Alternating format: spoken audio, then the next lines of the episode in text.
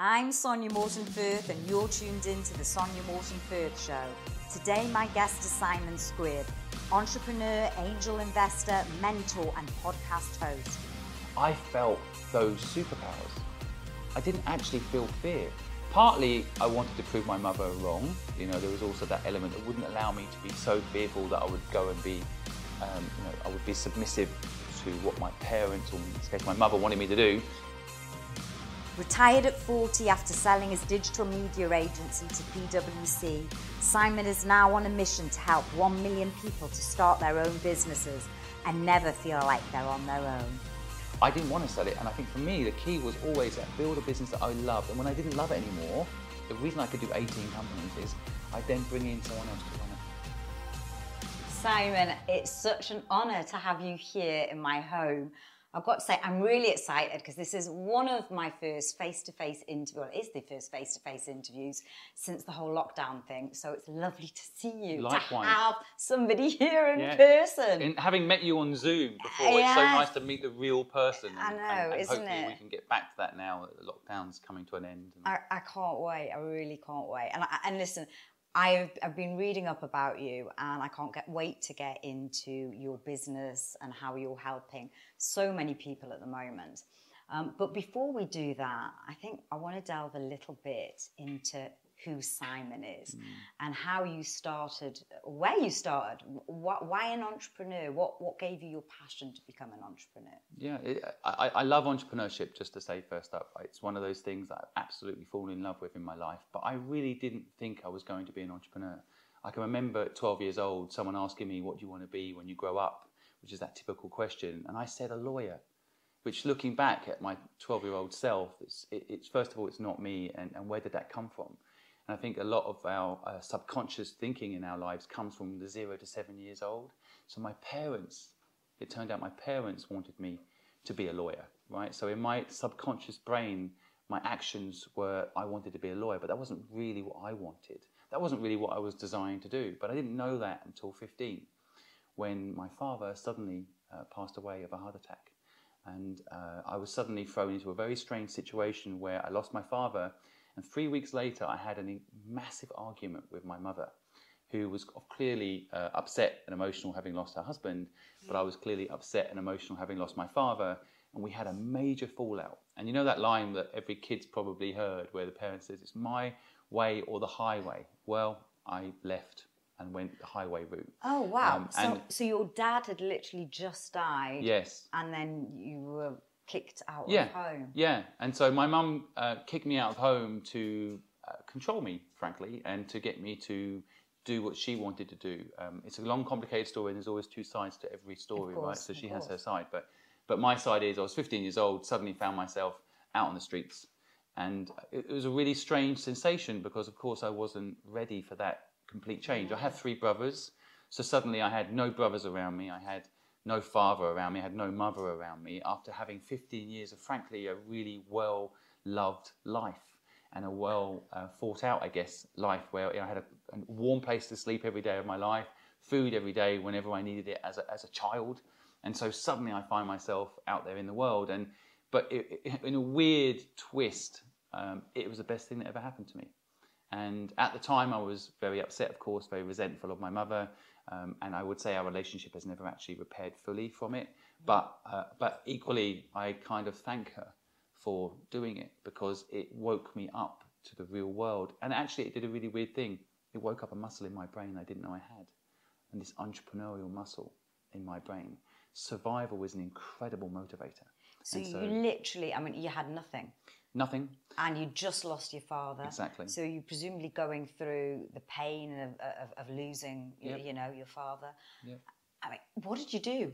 What, Well, I mean, uh, first of all, I, I, I cried every night for about two weeks. Um, if I'm being honest, just kind of kind of adjusting to this new world I suddenly found myself in. I um, frankly became quite humble quite quickly. Uh, I was a 15 year old. I was quite confident, but suddenly realizing the other side of life. You know what it's like to sleep on the streets, what it's like for people that are sleeping on the streets, and and I. But I also had this, I guess, this upbringing that wasn't anything to do with that.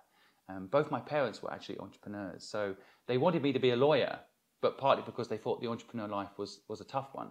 But I'd seen uh, things that, that, that made me feel excited uh, about entrepreneurship, but I wasn't really seeing myself as an entrepreneur. But long story short, survival mode kicked in, and I literally this muscle in my brain woke up, and I said, right, I can't live like this. And two things happened to me at this moment. One social services in England, for those listeners of yours that don't know, there's a system in England, social service system, that doesn't really want a 15 year old uh, to be homeless. Um, and, no, of course. And so not. they kindly offer uh, to help me, and they said, "Well, we'll give you 150 pounds a week, Simon. You know, you don't have to live this way, and you know, this is not right." And and but I. Um, there was something about that kind of social services offer that didn't sit well with me. And at the same moment as social services offered me this money, um, but the key to the money was, and it's still true today for social services, you're not allowed to work. I'm not allowed to go and do something. I've got to literally sit at home because if I go earn money, first of all, I didn't have a national insurance card, but the social service system says I can't pay you money and you're going earning money doing part-time work or whatever it might be, the social system doesn't allow that. Even today, it doesn't allow that. It doesn't allow people that are taking social benefit. So, so basically, what you end up doing is being on benefit, and exactly, and, you fall, and you fall into a trap. Working. You fall yeah. into a trap. It, and in my view, it's a very similar trap to a job you don't love, um, but it's a trap. It's a different type of trap. But something in me, uh, I, I just discovered this idea of starting a business. I'd walked past someone's house. They had a big house. I was living originally in Cambridge, just where my family uh, were based. Saw this big house, and they had a really messy garden. And this is where I knew something had changed in me because normally I'd walk past a house like that and not think twice. But I walked past this house, and, and this muscle in my brain had woken up, this survival thing. And I said, Why is that garden messy? And they've got a nice house. It's a valuable house. And I thought, maybe they need someone to take care of their garden. Maybe they'll pay me to take care of their garden. So 15 years old, no company brochure, no website, no, no Were nothing. school? I, w- I left school. So I had no choice. I left well. school as well. So all my school friends listening to this podcast today will tell you I just suddenly was not at school anymore. Very strange, but I lost contact with everyone. And I, I basically. So basically, you you left or lost everything that society, I guess, we, have got in our mind. Yeah. Family, yep. first of all, your home. Yep. And your schooling, your yep. education. Frankly, every possession, everything nothing, zero. You start with zero. But you know, it is an amazing thing to start with zero. There's a couple of reasons it's good. One is you've got nothing to lose. That's true. Right? I actually tell people when they start businesses, act like you've got nothing to lose if you really want to be successful. Were you frightened? I mean, as a 15, if you remember going back that, um, as a 15 year old, did you feel any fear? I didn't feel fear. I, I felt almost, and this is another thing I, I believe with all my heart fear is actually um, a good thing fear was originally designed yes. to make us survive. So a lion's coming towards us. Fear would make us think faster, act faster. It's like an adrenaline rush. Actually, fear is better described as an adrenaline rush, right? You get superpowers. I felt those superpowers. I didn't actually feel fear. Partly, I wanted to prove my mother wrong. You know, there was also that element that wouldn't allow me to be so fearful that I would go and be, um, you know, I would be submissive to what my parents, or in this case, my mother, wanted me to do. And, and I felt like, right, this is my chance. And fear fed me some superpowers. And that's when I thought, right, now I'm going to survive. I'm going to fight. And I knocked on this door, this first house, and just said to this person who answered the door, like it was yesterday, I remember it like it was yesterday, Hi, my name's Simon Squibb. I've got a gardening company, and would you like me to take care of your garden? And they said, Yes, sure, how much? And I just was kind wow. of like, Okay, um, I just picked a number £250 a month. And they're like, Sure, let's give it a go. I'll give it to you for a month and see how you do. I was like, wow. And I, I walked away just thinking, what just happened? I, I, in theory, forget cash flow, but in theory, I've just, you know, I've just made 250 pounds, right? An idea in my head to reality. And that's when that entrepreneurial muscle just started to flex again. I was mm. like, wow. So, but no, as I walked down the path, I realized that one garden, probably there's more. So I went and knocked on 110 houses that one Saturday. I remember it like it was yesterday asking that same question. And every time I knocked on a house, even with rejection, I learnt something. People would say no, and I'd say why, and they'd say I've got someone else already doing it. I'd be like, oh, uh, but are they doing a good job? Are you happy? And they give me feedback on the competitor. And sometimes they'd say, well, you know, why would I use you and not them? And I'd say, well, you know, maybe I'm, I'm a little bit, I can be a little bit cheaper. And I did price discovery because then I found out I'd undercharged the first house I knocked on because the average going rate was 400 pounds a month, not 250.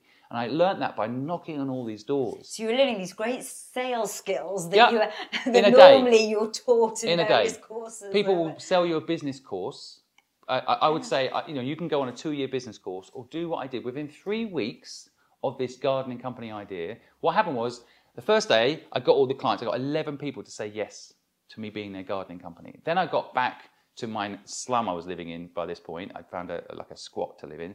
I basically uh, realized I don't have the money to buy the equipment to do the work I just won, right? So I had the brainwave to go back on the Sunday and knock on the door of the 11 people that had said yes. I'd written on a bit of paper what I was going to do for them and asked them to sign it. And I said, Can I get a 50% deposit?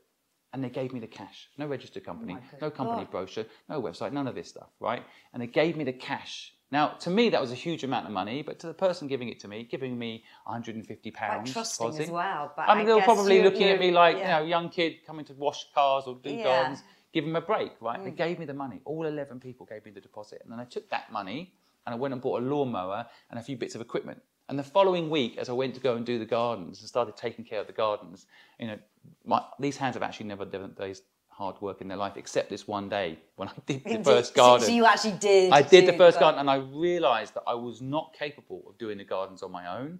and how much work it actually was. So that night, I went back to the slum I was live, still living in, and in this slum was nine other people, all of them that needed to earn money. Oh right. So I said to them, "Look, do you want to come and do some part-time work? I'll give you cash." Which is probably totally illegal, but I gave them cash and said, "Look, you know, come and help me do the gardens." Within three weeks, I actually by that point had 20 clients. I had cash flow, money coming in. I had the equipment paid, paid for, and I had four people working for me, helping me do the gardens. So what takes people, I guess, you know, a business course that they take or an MBA when they're later in their lives, I did it in three weeks. The whole thing I learned, and of course. Don't get me wrong, I made so many mistakes. I bought the wrong lawnmower, I bought the wrong equipment, I didn't do employment contracts with people. But it didn't really matter because I built a company in three weeks from my mind to reality. And that gave me the, no, the knowledge, this kind of realization that I don't need to get a job. Because, of course, when I was first thrown out of home, like, can I get a job? And I didn't have a national insurance card, so I couldn't really get a job. Well, that, I guess you know. would be most people's thinking. Right, I've just got to get someone to If, get a if, job. I'd, get if, a job. if, if I'd been thrown out a few weeks later, at 16, we get a national insurance company uh, card in the UK, Yeah. right?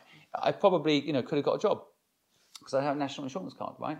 But because I couldn't get a job and I was actually 15 and I was supposed to be at school, you know, this is 20 years ago, technically you kind of get away. A lot of people didn't go to school at that age. Now it sounds crazy that, that would even happen. But, but, you know, equally, you can think back to 200 years ago, 15 years old, you're yeah, halfway you thure were, your life. You were down the mines. You're halfway through your life, Yeah, right? yeah, I mean, so 15 sounds young maybe to the people listening mm. today. But for me, anyway, I, I felt like I'd learned something that school had never taught me, that my parents had tried to avoid teaching me because they saw entrepreneur life as tough. And I felt alive, absolutely alive. And one of the interesting things as well, I think that I, when I look back, I realise is that we all grow up inside an ecosystem that becomes quite judgmental. So even if I go and talk to my classmates back then and said, you know what, I'm, I'm leaving school, I'm living in a slum, and I'm starting this gardening company, they'd be like, what are you doing, Simon? You're meant to be a lawyer. You know, like, what happened to this prestigious image that, you know, Simon Squibb image? And they might have judged me, but I didn't see any of them. I was going to say, And so- did you not feel any pressure to go back to school? No, or, no, I mean, I guess you're earning money. At any stage, did you think, well, I want even more, or I want this, so Hmm. maybe I need to go to school or university? I, I just, all, I didn't think about any of those things. I just thought about survival. All I wanted to do was get out of the slum I was living in. All I wanted to do was make sure that I could actually eat every day. I mean, I didn't eat for four days. You know, when, people, when you go through that experience of not eating for four days, you, you feel You- a few you things. become right? hungry, right? Hungry someone, a, a friend I bumped into, uh, uh, gave me five pounds. Right, gave me five pounds. Now people say giving away stuff, you know, shouldn't do it. Shouldn't give money to people on the street. You know, should. They're wrong. You know, those people that need help. And, and at that moment, that person gave me five pounds. It literally saved my life. You know, to them they would just have five pounds in their pocket. Oh, Simon, you're having a hard moment. Here's here's a bit of money, right? And so that, that literally meant I could eat. And but but for me, I didn't think about. In a way, it was it was a good thing. I know it sounds kind of like a crazy story now, but you know, for me at the moment at that moment, not having choice was good. The more choices you have, sometimes it can confuse you. And you weren't tempted down the alcohol route, the drugs route, or any of I couldn't afford any of those things. So, so a lot of my friends, you know, 15, 16 years old, they're saying, come down the pub, Simon, let's go Yeah, night clubbing. And I wanted to go and do those things. Two things um, stopped me. One was I was trying to build a business and build a life, right? And, and the second thing is I didn't have the money. You know, in England, again, the English culture, you go out, if someone buys around, it's your turn next. Yeah, yeah. Well, right? if you've And, got yeah. those morals, it's Yeah, great. but Yeah, you feel that way. I felt that way. Yeah, I never no, no, wanted to sponge of people. So so initially I didn't go out, and then when I did eventually start like opening up, when I started my business started to work, and I started to feel a bit more stable. I managed to get myself somewhere to live, and I felt like I could re-enter society. It was about six months between the kind of the break and that moment. And and when I went back into the system, I still didn't have a lot of money, so I, I didn't drink alcohol. So my friends would buy rounds and be starting even at 16 years old to drink, you know, alcohol, but I could ask for a glass of water and it was free. In England, it's free, Yeah, right? yeah, yeah. So water is free. And so I would always have water and I would tell my friends, look, I'm building a business and I don't have any money. And so, you know, I don't, I don't have the money to buy a round. So I'm just going to have water. And I never got into alcohol. I've never drunk alcohol my whole life. It's just one of those things. And, and, I'm, and I, I've seen what alcohol's done to people. That's a separate story. can- yeah, but I, I feel like, I feel for me, I never needed alcohol to have a high. Mm. I never needed that. So I never got into drinking. And, and partly it's because I couldn't afford when I was young. So I never fell into that. That's another treadmill people fell, and, fall Yeah, into, well, right? That's the substance abuse. Yeah, it's Totally, Like a, yeah. It's a, a different thing. So, okay, so you you built this business up, and then you years later you went went to Hong Kong, and I want to get to the point where you know you you, you built up a, a huge digital media agency, and and then you sell it. yes. Uh, what happened sort of in in that between process? Why did you decide to go to Hong Kong? Yeah, it's um, it is a long story, but the, sh- the short version of it is I I started this company. I didn't know what I was doing. I, I made lots of mistakes. Somehow I started it in the summer, which was really good, and so it just kept it grew and grew and grew. And then the winter came, and no one wants to take care of their gardens anymore. Oh, yeah, of But how was. I going to know that? I didn't plan out a gardening company. Equally, uh, competition came into the market, and but basically, long story short, it didn't survive. And so I, at that point, hadn't had the experience of working for someone, right? At that point, I have, now I have my national insurance card. Society kept telling me, you know, it's really hard building your own business, and why not work for someone else? So there was a moment there where I said, okay, I'll um, apply for some jobs. So you ah okay. So, I didn't. yeah. So you went to work for the man, as I call it. Exactly, yeah. And I think um, I got a job in a hotel, um, and in a really interesting twist, this is 25 years ago, um, about, well, actually, how old are you, Connor? 24. 24. This is 24 years ago. And the reason I asked Connor is 24 years ago is because I went to work for Connor's mother uh, in a hotel, and she was leaving to have a baby called Connor, who now works Oh with me God. on the Purposeful Project platform. But at that time, 24 years, Years ago, ago. I was like, right, okay, I've got, uh, maybe I'll get a job. And I got a job at this hotel. Um, and, and basically, I worked there for three years. Now, when working there, I think because I'd had experience of my own business, every single week I had a business idea. And one of the ideas that I had while working at this hotel was something called Accommodation Express. And for the people listening today, you know, depending on what age they are, they might not remember that people used to book hotel rooms by ringing up the hotel Oh, yeah. and saying, "Hello, do you have a room available?" And I noticed in the hotel that I was working in that people at the reception were taking the phone call, and if the hotel was full, because the hotel was very popular, they would just say, "Sorry, we're full," almost We're full. proud of the fact yeah, they're full that- that line, and, and put the phone down, right? And to me, that was a waste of the marketing money and effort that hotel had made to get that phone call in. They weren't even taking their details, right? They were just like, "Sorry, we're full tonight." Boom, right? So I created a business where I said to the receptionist in this hotel, "Look, if someone rings up and says they want to stay here tonight, but we don't have a room, then give them my company's number, and then we will find them an equivalent hotel room in the area." And so there was a lot of hotels in the area that weren't as good at marketing, or for whatever reason had people cancel last minute, maybe had spare rooms. And so actually, I accidentally created kind of the lastminute.com, rooms.com business model via the telephone, and I built a little business up, and that little business made some money. And so I started again to have that uh, appetite for, you know, Entrepreneurial. there was a- there was a- though there you were working for somebody. yeah, there was a period of time, and particularly in the hotel, um, and so you know, a lot of the people that I worked with in that hotel, they became my surrogate family. So, and, and now I'm still friends with these people today because I was living in the hotel. The hotel provided accommodation for me, and I had a regular income. And the people in that hotel, we all became like a family. So for a little while, I was quite content working for someone else. and I had that feeling of what I missed, I guess, with the gap I'd, I'd felt when I'd lost everything previously. And so there was a moment where I was actually content working for someone, but then that entrepreneurial muscle in my brain would not stop working out. And, and then I started this business, and then I made a little bit of money. And then uh, another, I guess, element of luck. I think luck's key to success in business. Another element of luck that kicked in for me was a very wealthy uh, business person who was living in Hong Kong said, um, Simon, I really like you. I really like how you work and what you do. Um, would you like to come and work with me in Hong Kong? And so um, at that time, this accommodation express business was doing okay, but then I decided uh, I could sell it.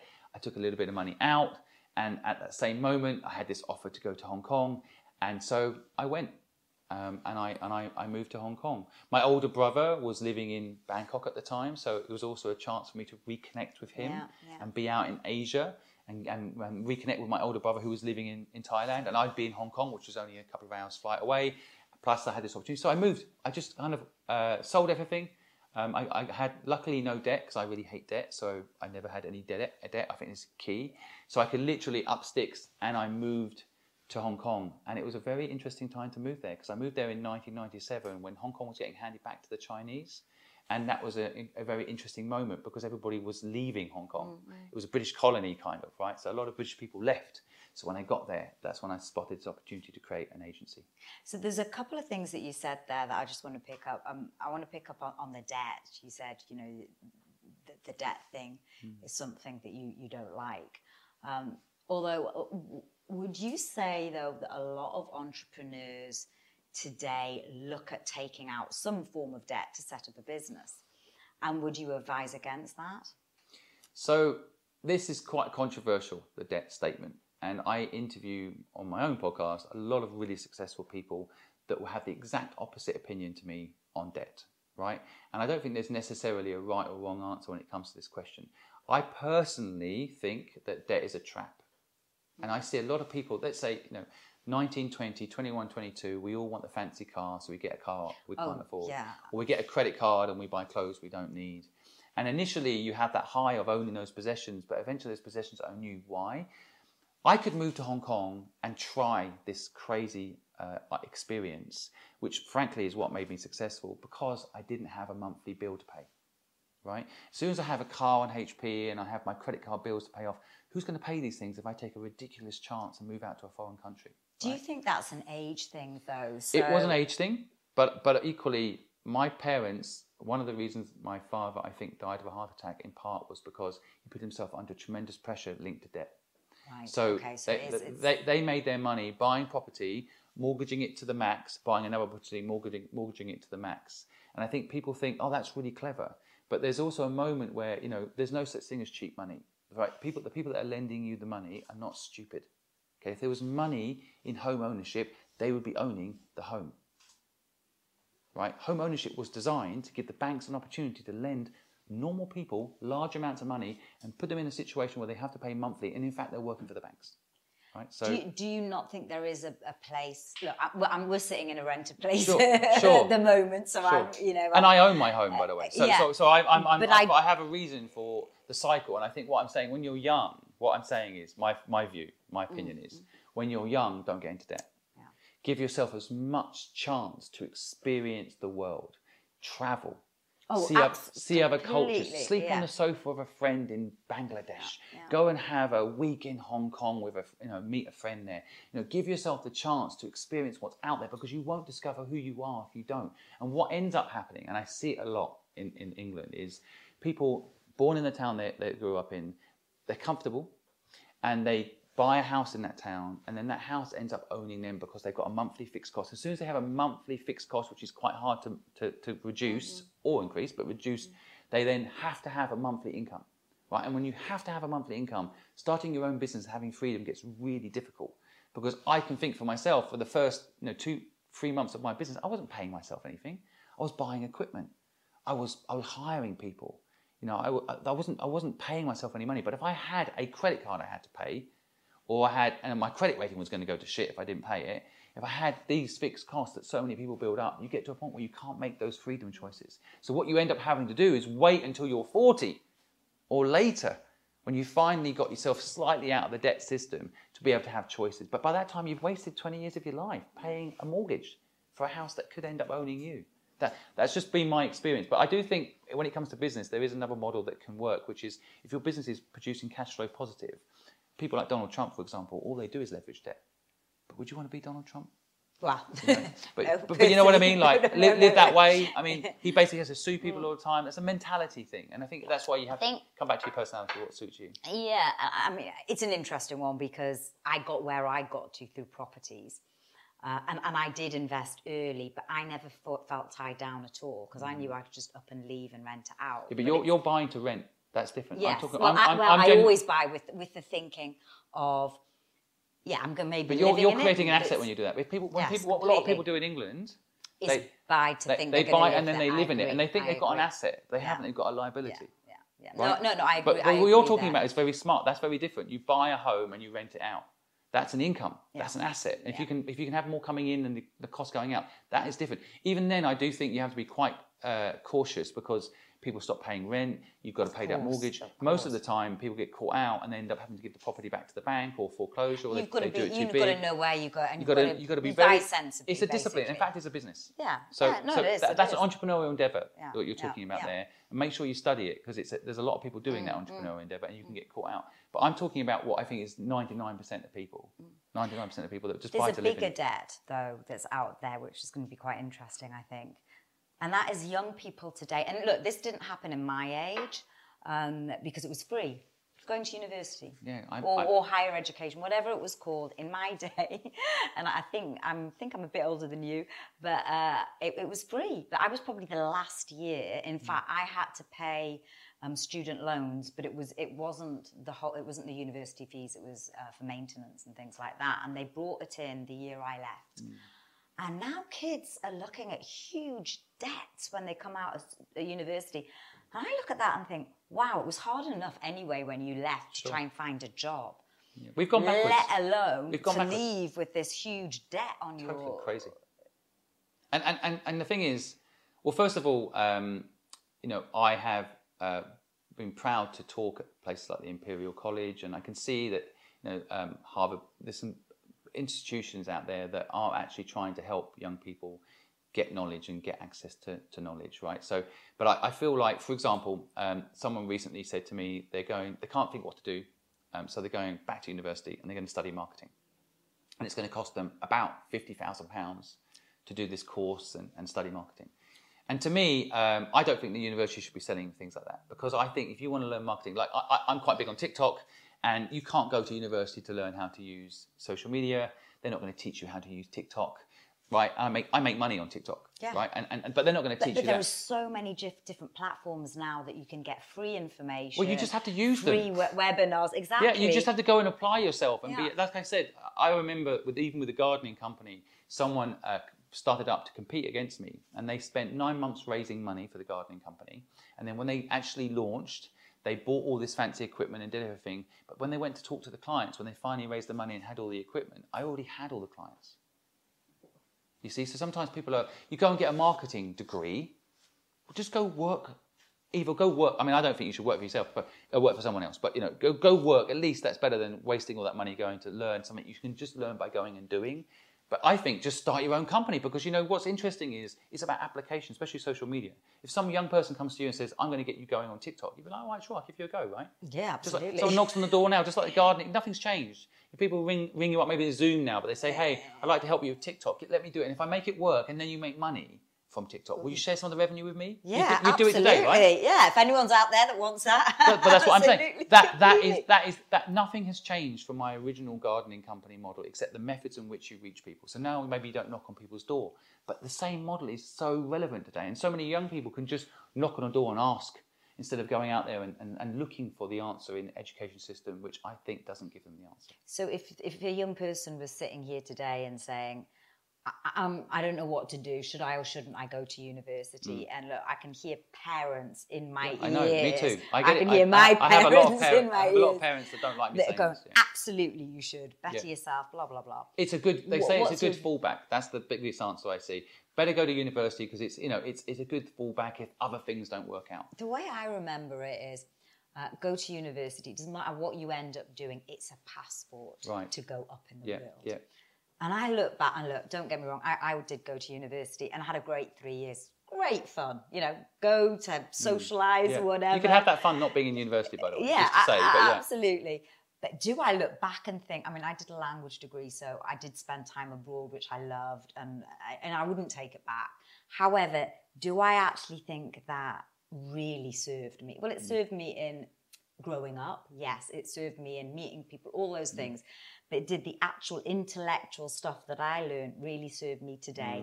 No, no, it didn't. Mm. And that- that's- did it that's help in my I job? Did it help say. Mm. me in my career? No. You, you know, I can't. You know, I- Experience is what I did matters a Spanish and French degree. I mean, Right. you know, so when did I speak Spanish? It was great. I, I can speak it and go abroad and, and talk it, but did it help me in my city career? No.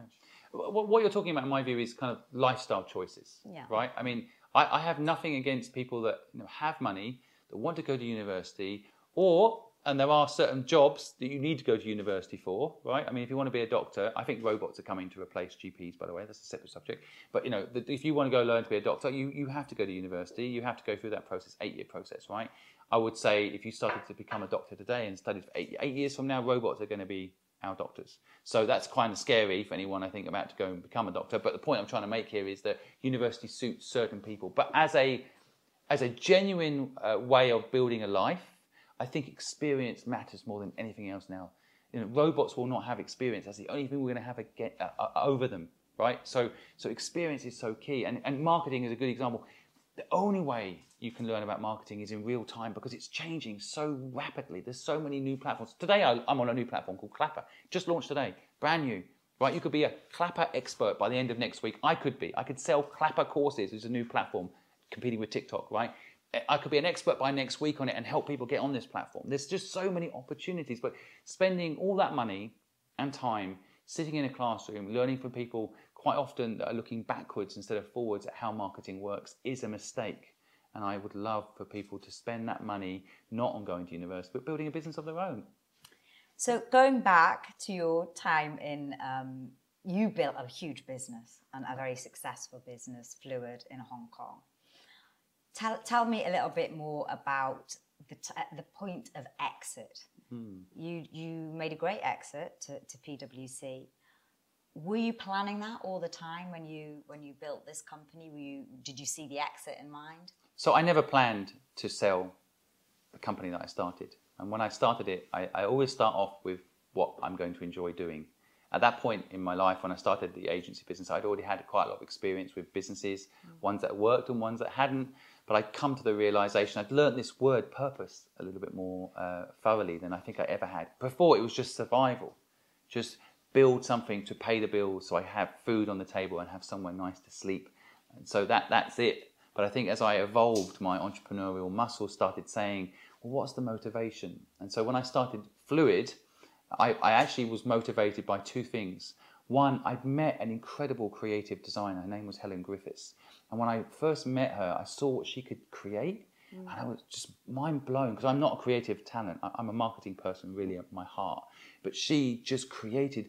Someone would say to her, "I've got this business, and this is what it's going to do," and then she'd create imagery that, to me, was just, just it just explained the business. Yeah. In that in, in, in visuals. and I, and it was like magic. It was like watching Picasso paint, right? And so when I when I when I saw what she could do, and she was telling me, oh, you know, I'm I'm working on this, I'm working on that. I'm not really a business person, she said to me, but I love I love creating. I'm like, I could help you with this. I'd like to help you with this. And I asked her how much she was charging for this logo that she was doing for someone. It just kind of it was so cheap, and I was like, I can add two zeros to the value of what you're you're doing. It's, it's worth more, you know. And so um, let me let me let me get involved. And slowly but surely, initially, actually, I just I just invested in her a little bit and and and helped her with the business. And I got more and more absorbed into the creative world and how all these wonderful creative people are totally undervalued by the client.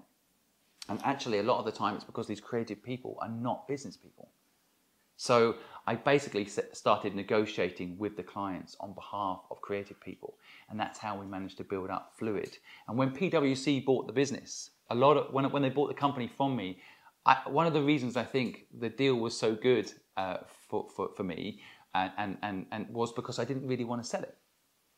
I didn't really need to sell it at that point. It was a, a great business. I loved the people in the business. Someone else was actually running the day to day operations for me at that point. I'd evolved it.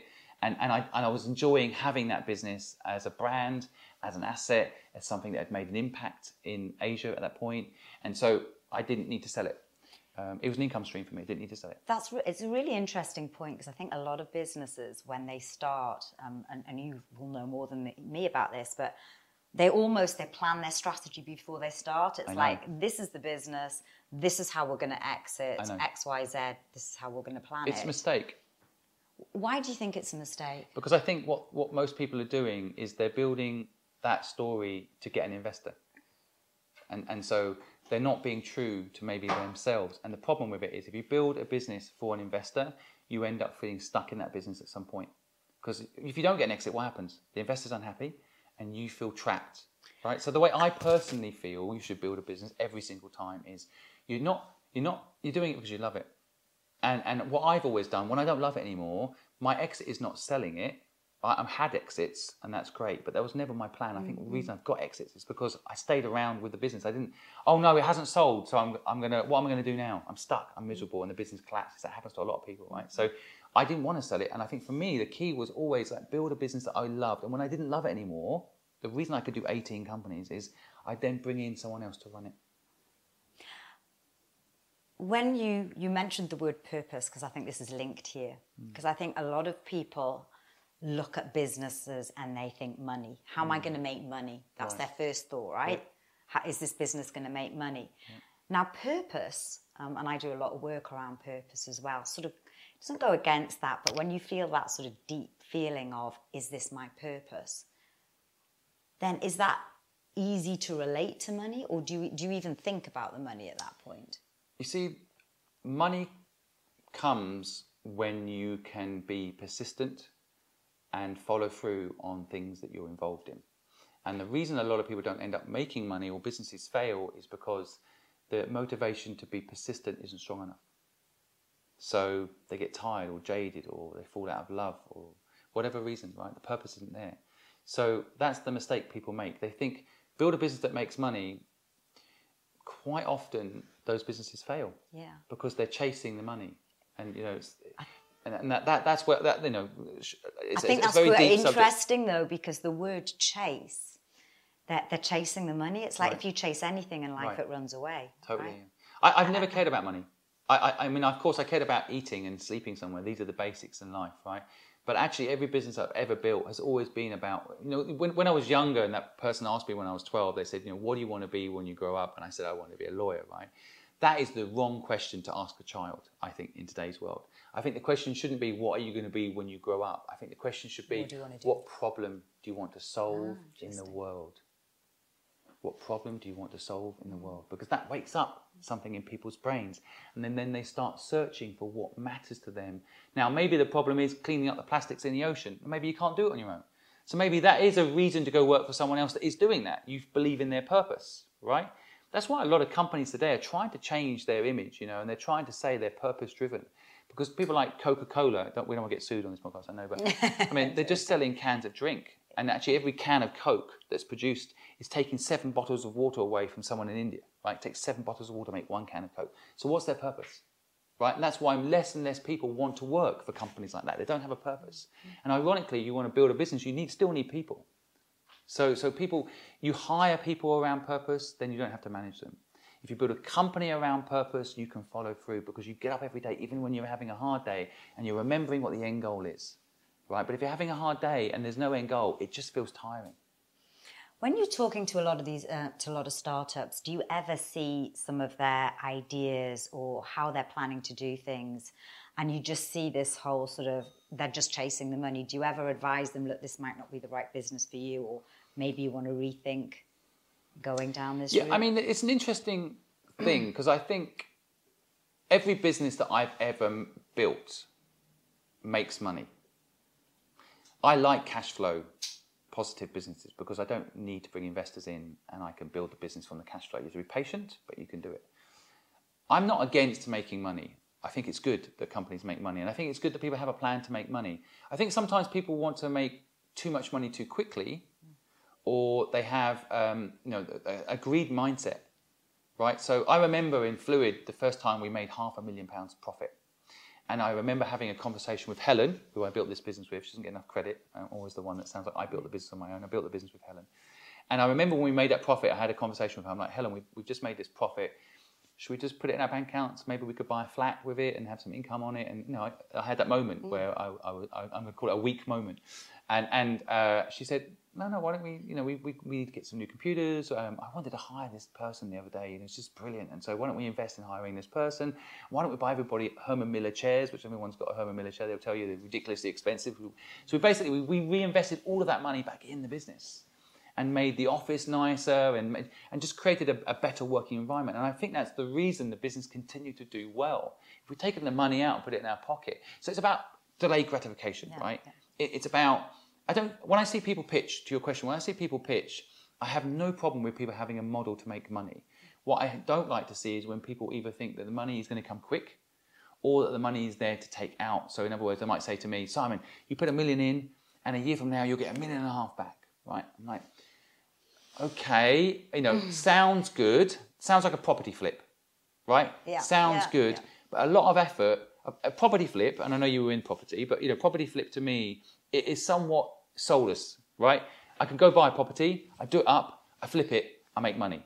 Okay, I'm sitting on money, but what? What?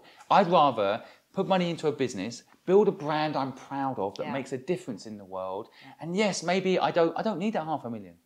I mean, I could buy a fancy car, but within a week that car's going to own me anyway. I'll be scared it's getting scratched, or I have to go get it maintained, or have, you know, this money doesn't bring you happiness unless you're already happy. So I think invest in things that bring you happiness. But I've got no problem with making money. But I do think people should just delay gratification. They should they should reinvest in it, and if they love it, they will, right? If they don't love it, they want to take the money out. So what did you do with your money after Fluid? Because you must have made quite a lot of money from it. Yeah, I, I had a, a very strange somewhat crisis actually uh, when I finally had a lot of money in the bank. Um, I think what had driven me from 15 mm. to 40 when the money dropped yeah. in my bank account was having no money in a way and having you know that original hunger that mm. muscle woke up mm. in my mind because i had to survive yeah right? you, were, you had nothing you were on the streets totally yeah. so i think it's a very hard thing to explain to any of your listeners that that maybe um, are trying to make it or don't have money this is going to sound a bit like oh typical rich person comment right but it, i think it's interesting for people that haven't made it yet to keep this in mind that when i actually made a lot of money in a way for a short period of time for about a year and a half i was lost right because i, I always built businesses without a lot of money i always enjoyed the fight i always enjoyed the, the hunger of it all yeah. and frankly um, Did... I, I ended up marrying helen um, she was oh, my business partner. Oh, wow. I, I, I, I now, knew you were married. I didn't know We've now been together 20, 22 years. And, um, but uh, she, she actually pulled me aside because when I first sold the company, I still owned another business. And that business was investing in startups, right? And I'd become even more famous in Hong Kong mm-hmm. because I'd built this company up and it been bought by one of the big four accounting companies. I was, you know, I was headlines and I was a, a somewhat of a celebrity in Hong Kong. And so when I when I I was at the height of my fame in, in Hong Kong, in Asia at this point. And so when I sold the company, my life quality actually didn't improve. One, I never spent any of the money because what am I going to spend it on anyway? Just the money was in the bank account. I, I, wasn't used to that much money in the bank, so I didn't know what to spend it on. I no longer had the company that I would normally have spent it on, right? So I'd lived the dream, but I actually felt a gap. For the first time in my life, also, I stopped uh, and I was like, whoa, what am I, what am I doing? And my wife said to me one day, I was, I was going to uh, an event. Uh, I was leaving very early, uh, five in the morning. And, and uh, I was tired. And I said, I'm really tired, but I've got to go to this event. And my wife said, why are you doing this, Simon? Why, why are you working this hard? Right? And, and I said to her, I'm doing it for us. I'm doing it for us. She's like, no, you're doing it for you. I, oh. I hardly see you anymore. You're always at events, always talking, doing, you know, I don't see you. What were you trying to prove to yourself? Well, well, this is it. I think again, something new woke up in me. A new part of my brain woke up that I hadn't discovered before, and that was this reason for doing it. And I realized that ego, yeah. ego had got me, and it was. I used to blame the, the the need to work that hard on having to make money and survive. And when that was no longer the reason, I had no excuse for it. And I was neglecting my health and I was neglecting my relationship, someone I love very much actually, but I was, I was neglecting her. And uh, we hadn't had a child at that point. I was 40, she was 40. We're like, we're going to have a child or not, you know? And, and, that, was, that didn't even cross my mind. I was just thinking business, build, build, build, survival, grow, brand, build, build, build, right? And I, I think I woke up a second time. You know, I woke up when I was 15. I think I woke up again. Um, and at that point, I pretty much sold everything and decided to reset my life. And, and, wow. and that's when um, this new project I'm on now came to me. So you awoke, as, as I like to say. I'm going through it at the moment. That's fascinating. Do you think our society, and I'm saying society, builds us to feel like that? It's this ego driven, yeah. money, success. It's all linked. Yes. And working hard. And you know, we've gone through the stage, or I've, I've certainly looked at uh, when, when I gave up my corporate job, and it was all about the hustle. You know, I think Gary Vee's got mm. a lot, yeah, to, a lot yeah. to thank for that. I and think it's very dangerous, by the way, not, that message. Same here. If you're not working 24 7, you're going to be a failure. You can totally. only be a success if you're grinding. It's such a lie. It is a, it's another institutional system lie. And um, I don't use that word um, very often, but you know, the harder you work, the luckier you get is a lie. It's a lie in a way personified to make people work harder. And yet, there's a lot of young people out there that be, will believe that. I mean, yeah. I, I believed it, and I'm not that young. Yeah, yeah. I believed it, and I'm only starting to try, like you did, uh, mm. try and divorce that sort of that, feeling that that you're. But no, this is all in our subconscious. That's course, part of the problem. Yes, yes. The, the, you have to recognise that we're breathing and, and thinking right now, doing actions without even thinking about it. And this is instinct, what we're talking about here, right? This is bred into us by media, by social media now even worse. You know, as you scroll through Instagram, you see someone's got a Ferrari, Ferrari. at 25. Exa- you're like, yeah. I want that. And you think working hard is going to be the answer. And if you say you're not going to work hard, uh, I'm not suggesting, and I know you're not either, we're not suggesting people shouldn't work hard. No. I, I'm saying, of course, the obvious line is you should work smart. But so many people, all they do actually is work hard. To the detriment of their health. To the usually. detriment of their health and to the detriment of their relationships and to the detriment uh, yeah. of what actually matters. And to me, what actually matters, I think the thing I've realized now is that purpose matters more than anything. And having a purpose is the reason I think that you will get up in the morning and be happy. And if that purpose means that you don't make a lot of money, you know, money only makes you happy if you're already happy. I already said this, but I, I firmly believe, and that's kind of how I try to Absolutely. explain this point, that a lot of people think if I get money, once I get it, once I get it, and that's the other problem I have with mortgages. People like get into a mortgage by 60, I'll own my home, and then I can be happy. You know, I never want to own any of my homes. But, but, by, sorry, but, bank, if but, but, that's, but, but that's just because you you know you you you you're uh, financially literate. This is a, another subject we could probably do a whole show on. But but I think I think there's also an element of like mindset because frankly the people I meet that I admire the most are the ones that say they actually enjoy their day to day. Most of the super rich that I know and have interviewed on my own podcast, they'll never talk about their money. No, in fact, money was like a byproduct of often doing something that they really were passionate about doing, right? And that's the ironic thing. If you chase the money, we said it doesn't arrive, but if you chase purpose, money will come your way. And there's many forms of rich, right? There's many forms of rich. I think a lot of people don't don't register and don't give themselves time to accept that. Hey, just having time for me, I, I, I consider just having time with my son to be the most valuable thing I've got. You know, the fact that I can see him this morning, I can take him to school, I can spend time with him this afternoon if I want. You know, I'm rich because of that, not because of my bank balance. You know, most people say, "Oh, Tommy, you've actually got money in the bank. That's why you can do that." But you know what? You could do that anyway. A lot of people could do that anyway. Um, look, talking about purpose, I'd really love to talk about your purposeful project and your mission. Mm. Tell me about this mission. Well, I, I basically came out of retirement to uh, help when the COVID uh, nightmare hit us all. And I saw in a newspaper article how it talked about that a million people in the UK alone were going to be out of work because of COVID. And that actually bared fruit in a recent budget in the UK. 700,000 people who would otherwise be in a job are not in work because of COVID. Plus, I also can see the future and see things like AI. Like I mentioned earlier, mm. you know, doctors are going to get replaced by machines. Um, of course, truck drivers are going to get replaced by automated vehicles. There's a huge wave of um, unemployment coming our way. And so I, I, feel uh, like I, am not, I'm not a doctor, so I can't go on the front line and help in that way, but I know business. Mm. And so my first initial thought when I read that story about all these amazing people that should be in work, I don't want to lose a generation. And actually, I want to help them realize that they don't need to wait for a job, they can create one for themselves. And then reframe entrepreneurship as not this mysterious, difficult thing to do, but like anything, if you, no one's born a doctor, no one's born a lawyer, right? If you want to become those things, you have to go through a training process. You have to be applying yourself to it. And frankly, there's lots of different types of lawyers. There's lots of different types of doctors. There's lots of different types of entrepreneurs. And mainly we see Gary Vee or Elon Musk and as normal people, we look at these people and like, oh, I'm, I'm not that person. I'm so I'm there. not an entrepreneur. I'm not an extrovert, so I'm not an entrepreneur. Mm. That's not true. There's plenty of introverts. There are loads of introverts, entrepreneurs. Exactly. Yeah. You just maybe need to hire an extrovert or bring in a co-founder extrovert.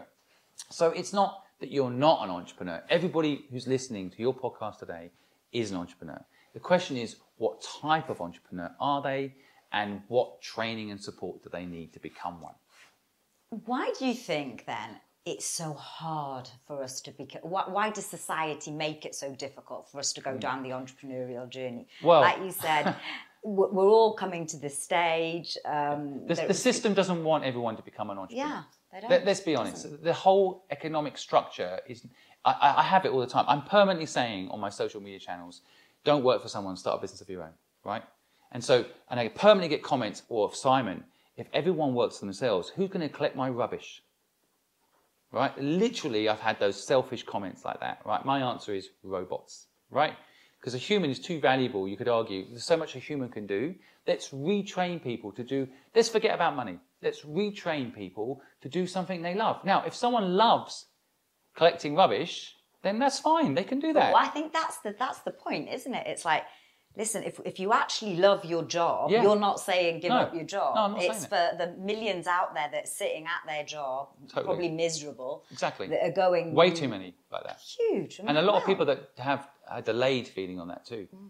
So in their, I meet so many people, 35, 36, 37, 38, they just literally realized they were on a treadmill and didn't even know it. Oh, I, I, I mean, for me, it was 40. It was like, it was a cliche. I woke up one day and went, wow. Well, it's a cliche for a reason. And I think that, that what I'm trying to do with the Purposeful Project is help those that presently can't get a job, right? That, that's, that's, that's a kind of, um, that's a showstopper right? Because if you can't get a job, then the system that's designed to say you go to university and then you'll get a job and then over the next 10 years you'll pay off your student loan and then you can get a house and eventually you'll pay that house off and at 65 you'll have two happy kids that are in the university themselves and you would you have money in the bank, right? That's the system that's sold to you. But when there's no job, actually, again, a bit like when I was kicked out at 15. It just feels like we're in the mate. It's like the, but, being but, in the matrix. But it is in the matrix. It, it, it is the matrix. And I have a whole theory around that, which is going to make me sound completely insane. But but but but it is like that. And I think people people are like drones. Mm. And, and, and we need to see that if we're aware of that, and then you decide you still want to be a drone, then great. I think it's it, for me, it's um, it's important that people have a conscious decision about their what they're deciding to do. I don't want people just to go and go to university because the system tells them that's what they should do. I think people should have conscious decisions, and they don't. They have subconscious, and they're partly brainwashed by parents that were brainwashed yeah. or by the, uh, the media that is designed to you know commercialize you as a person right? So so anyway I, I started a purposeful project with really one pure aim to help people learn entrepreneurship for people to realize that they can learn entrepreneurship. It's crazy to me this isn't taught in schools and I even think the programs out there, like MBAs, for example, that are meant to teach you entrepreneurship, nine times out of ten, people that go for an MBA get taught risk they get taught the problem with starting a business. They get told the failures and case studies of what starts a business. And that's why they go back into the job that they were in before they did the business MBA. Right? Very few actually start a business because all those things really do is teach you about the risk. They don't teach you what I know, which is the journey itself is incredible. It's so much fun to own your own business. And do something with purpose and join other people's purpose and help them build their businesses and be a partner in that in that venture. And people don't feel it because they've never experienced it because the system hasn't allowed them to learn how to do it. You've come incredibly far over. This has only been a year. What that you've done this since COVID. Yeah, pretty much a year. And now. you're literally all over social media. Where, Yeah. where are you? Where can people find out more about you? Yeah, well, I, I, I have a website, of course. Um, I, I've never really cared about personal brand. I've always cared about the businesses. I've never really promoted personally Simon Squibb. I've always felt my businesses were what I wanted to promote, and, and I would be the person behind those businesses. But I am now building a personal brand because I think I've got a story that hopefully will help a few people. So you can catch me on my website, simonsquibb.com. Of course, you can catch me um, on. You can catch our, our- our podcast on thepurposefulproject.com. So on that platform as well, people can get one-on-one free mentorship. They can get access to our free webinars on how to grow a business, how to start a business, and we have all sorts of live events pretty regularly, almost every day, where we have experts come on and teach different things. Again, all for free. We'll never charge people to help them, and, and, and I'm really excited about what we're doing. We were just uh, recognised as one of the most popular business ca- podcasts in the world, and I'm really enjoying being a part of you know the podcast community along with someone like yourself. I love it. And, and it's been really fun though to kind of also not just have my opinion on what you could do to build a business, but hear from other people on their journeys and their experiences, and learn from other people because we all think that our own way is the best way. But there's many different paths to get where you want to be, but you have to know where you want to be. Simon, honestly, I, I've seen some of your, your stuff and, and the advice and the tips and the practical tools you put out there, and, it, and it's you, you put out so much. You say it's all for free. It's amazing what you're doing. I could talk to you forever, um, but I have come to my last question, uh, which is if you were to write a message in a bottle for future generations to find, what would that message be? Can I write two? Oh, go on, you can write I two. can write two. Okay. Well, um, the practical one um, that, that I guess could be a, a t-shirt um, kind of concept is I think the purpose of life is a life with purpose. And if you think about that, it might be you haven't found your purpose yet, but keep an eye out. You've got to be aware. Look out. It's like looking for the love of your life. You've got to look up from your phone sometimes. They might be walking straight by you, right? So that purpose. And then a, a slightly wacky thing um, uh, that I and link back to the Matrix. Um, I have a theory that we are actually living in the Matrix. And for those that haven't watched the movie, we're, we're living in a computer simulation, and it's a fun. Uh, my my version of this is a fun version, right? I think it's fun. Life is fun. This is not some evil uh, computer system, um, but but we are living in a system that's in a way trying to manipulate us. And on a very practical level, the media does manipulate us. It Social media by algorithms is manipulating us. So I'm not, you know, I'm not I'm not I'm not a conspiracy theorist. I'm just showing people that that, that that stuff does manipulate us, and I think we all can recognise that it does. But we are living in a computer simulation. So my my message in the bottle would be to the future people that would read it: Am I right? Is this a computer simulation? And if I'm right, give me a sign. Because then they'll read it in the future, and in the future, someone's created this simulation that we're in right now. So I can go into that whole theory of how that I all works it. another time, but but let- let's see if anyone replies. I love it. Simon, thank you so much for being a guest on my show. It's Pleasure. been amazing. Thank you so much for having me. Pleasure. Hope you enjoyed the show.